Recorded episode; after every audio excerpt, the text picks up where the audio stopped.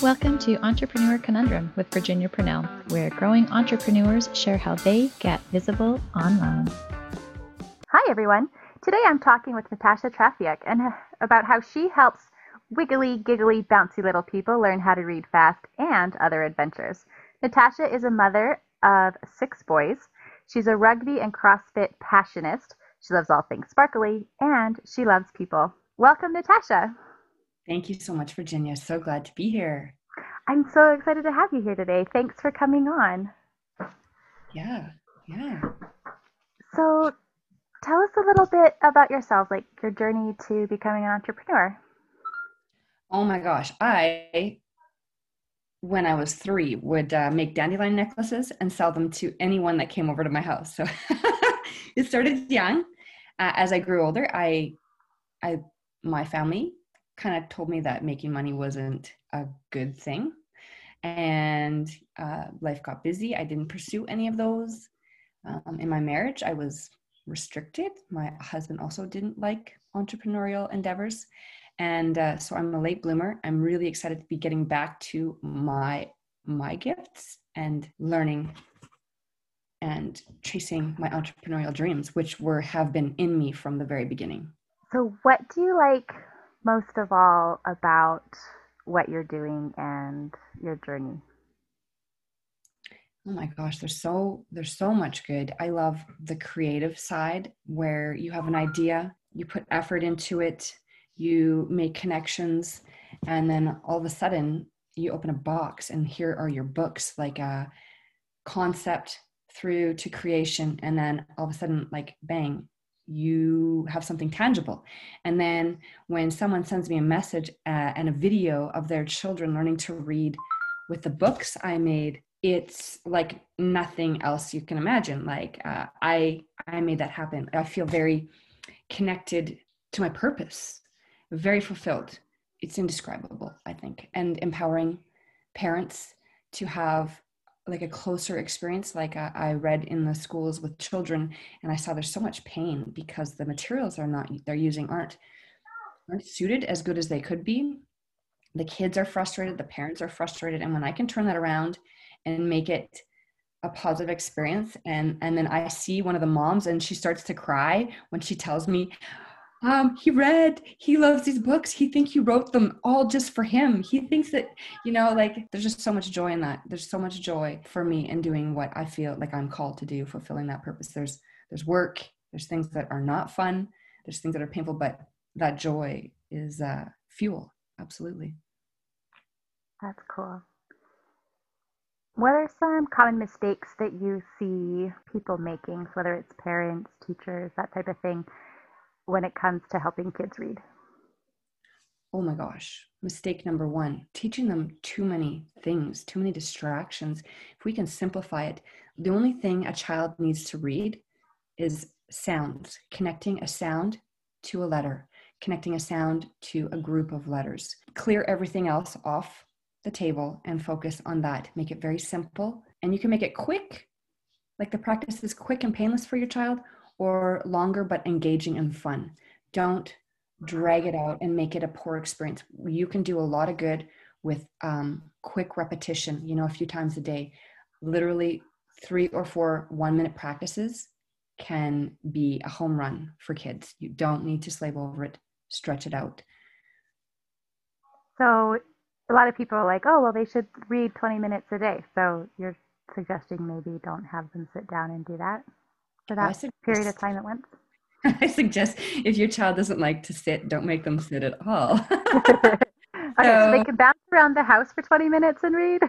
they, if they want to bounce while they practice their sounds, they will like actually i learned from a navy seal that the more of your senses that are engaged so if your kid is busy and and needs to move the more things that they're doing at once so they're moving their their body and they're squatting and movement engages more of your brain. You will learn faster if you're learning something while you're moving. So I do not see movement as a problem. I see long, boring lessons as a problem. I like one minute repetitions really quick. A child is not going to mind practicing their sounds for one minute.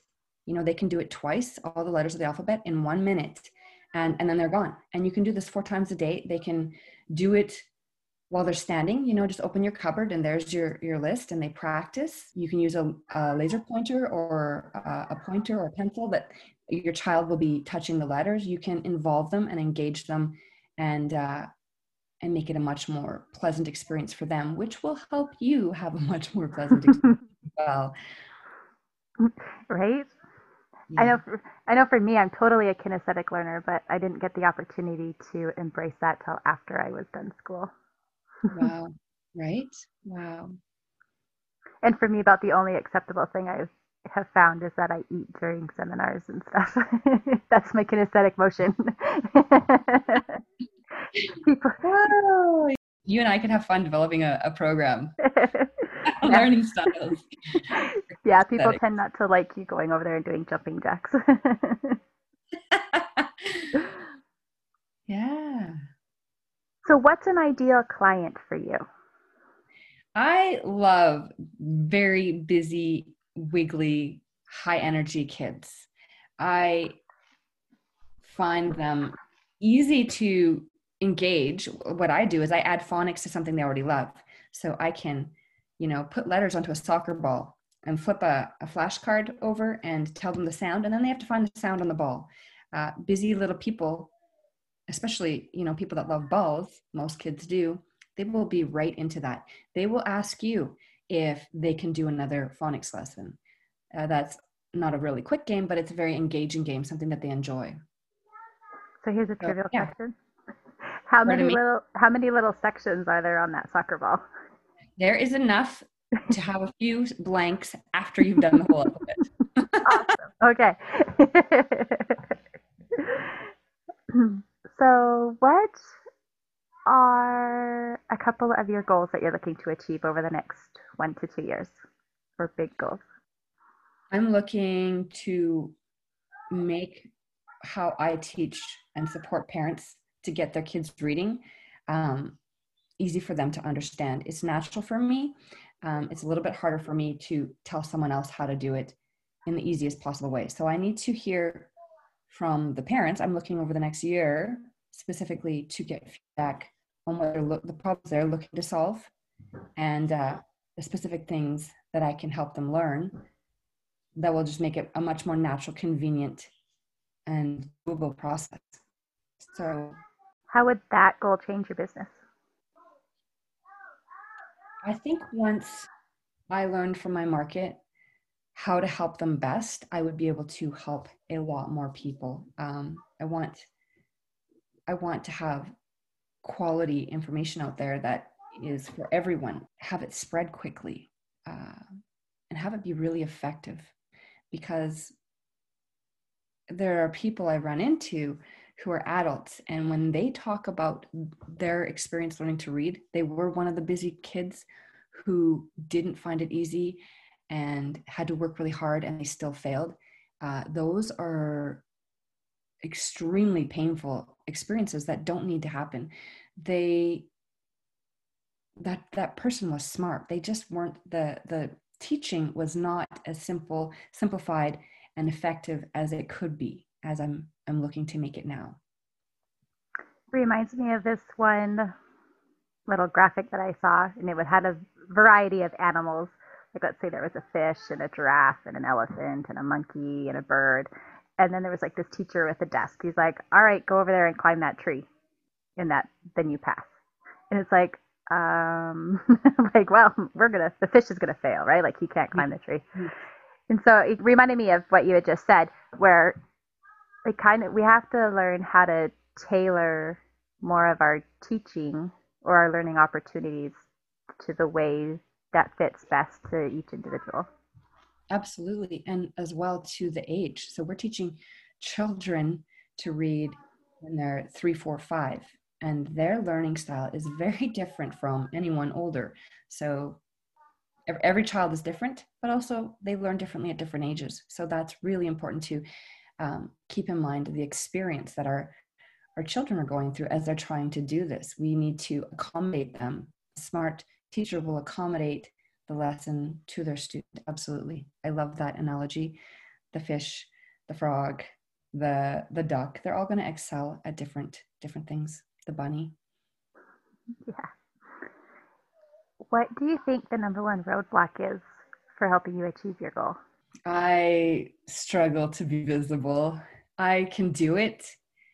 Um, I'm pretty comfortable on camera now because I've just continued to share and um, I've got a lot of feedback. I've I have been encouraged with with the people who have been helped by it.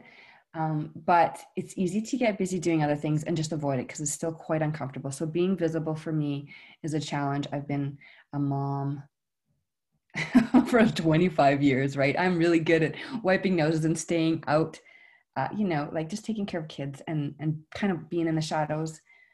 A challenge, yeah, a good challenge. Um, and I'm gonna keep keep at it. Yeah, being visible.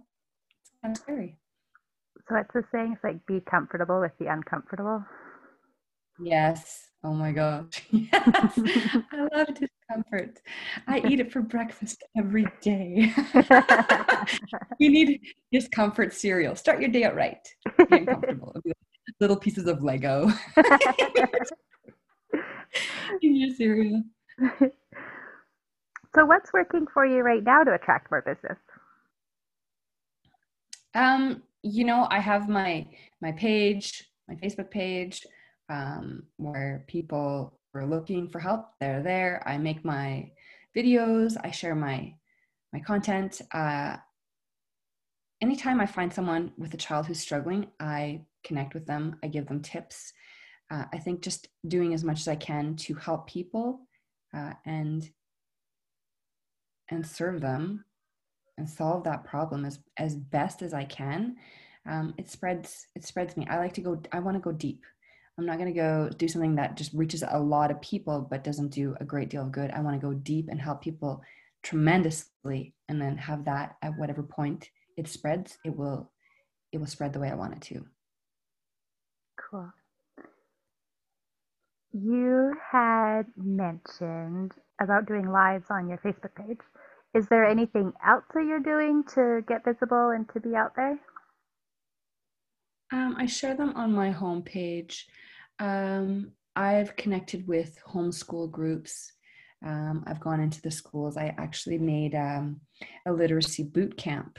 So, a, a, literacy obstacle course, kind of slash boot camp. I can call it either one.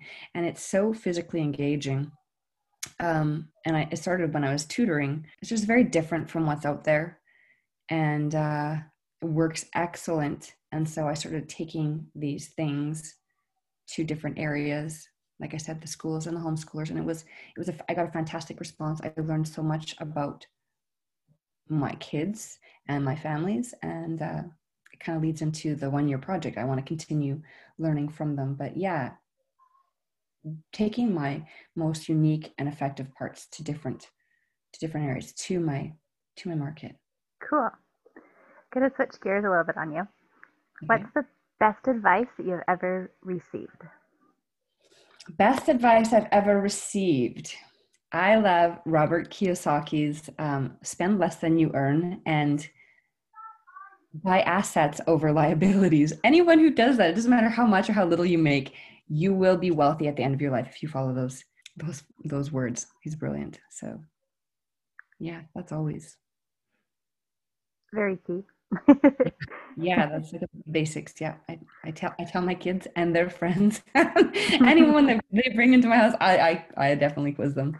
I want to see them do well. What's the best advice you've ever given? The most effective advice i've ever given would be about kindness. Um, and it came from a very um, vulnerable story in my life where my son was kind to me when I had treated him very bad, and he taught me kindness, and and it it transformed my ability to be a mom when I started being kind to myself. And so when I can come into a situation where I get that advice across when someone needs to hear that, it is so powerful when they can learn to be kind to themselves the power of kindness there's nothing like it nothing it's it's there's no alternative to treating ourselves well how that will transform our life in every single area, in our relationships, in our business, everything. A nice balance between between you know accountability and, and kindness, but it's very, very powerful. There's some good words. Thank you. You're welcome. So, is there anything that you would like to share that I haven't asked you yet?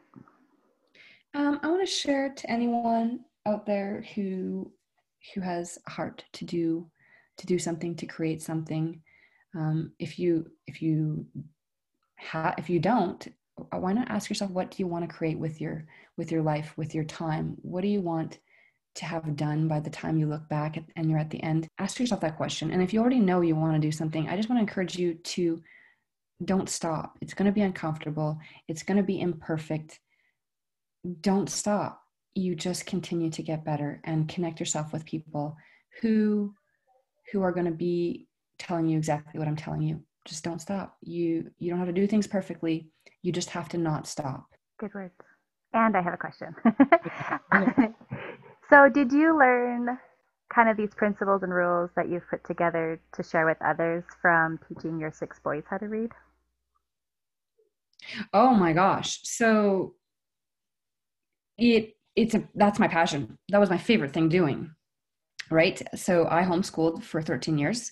I have six sons in my introduction. So they're not easy to teach to read but uh, they're not easy to do a lot of things but i i loved teaching them to read i loved the cuddling i i loved i loved the stories it was such a fantastic experience for me and and when um, they went to school my mentor at the time he's like you got to do something that you're passionate about and I, I, just went straight to the school and i started helping kids read and um, that's yeah, that's where it came from. Just following my my passion and and uh, working at giving my best contribution and sharing my gifts with my community. Yeah, you betcha. That's exactly it's it's from following what I feel compelled to do and what brings me joy. Well, I'd like to thank you for being here with us today, Natasha. How can people find out more about you and what you do?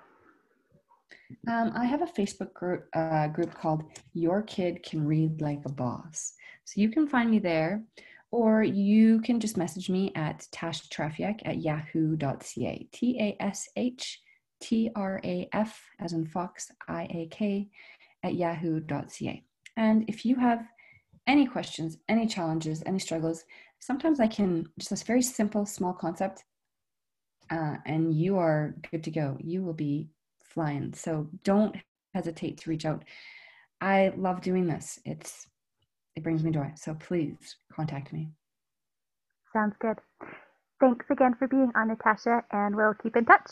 So good to see you, Virginia. Love you, girl. Have a great day. Bye bye.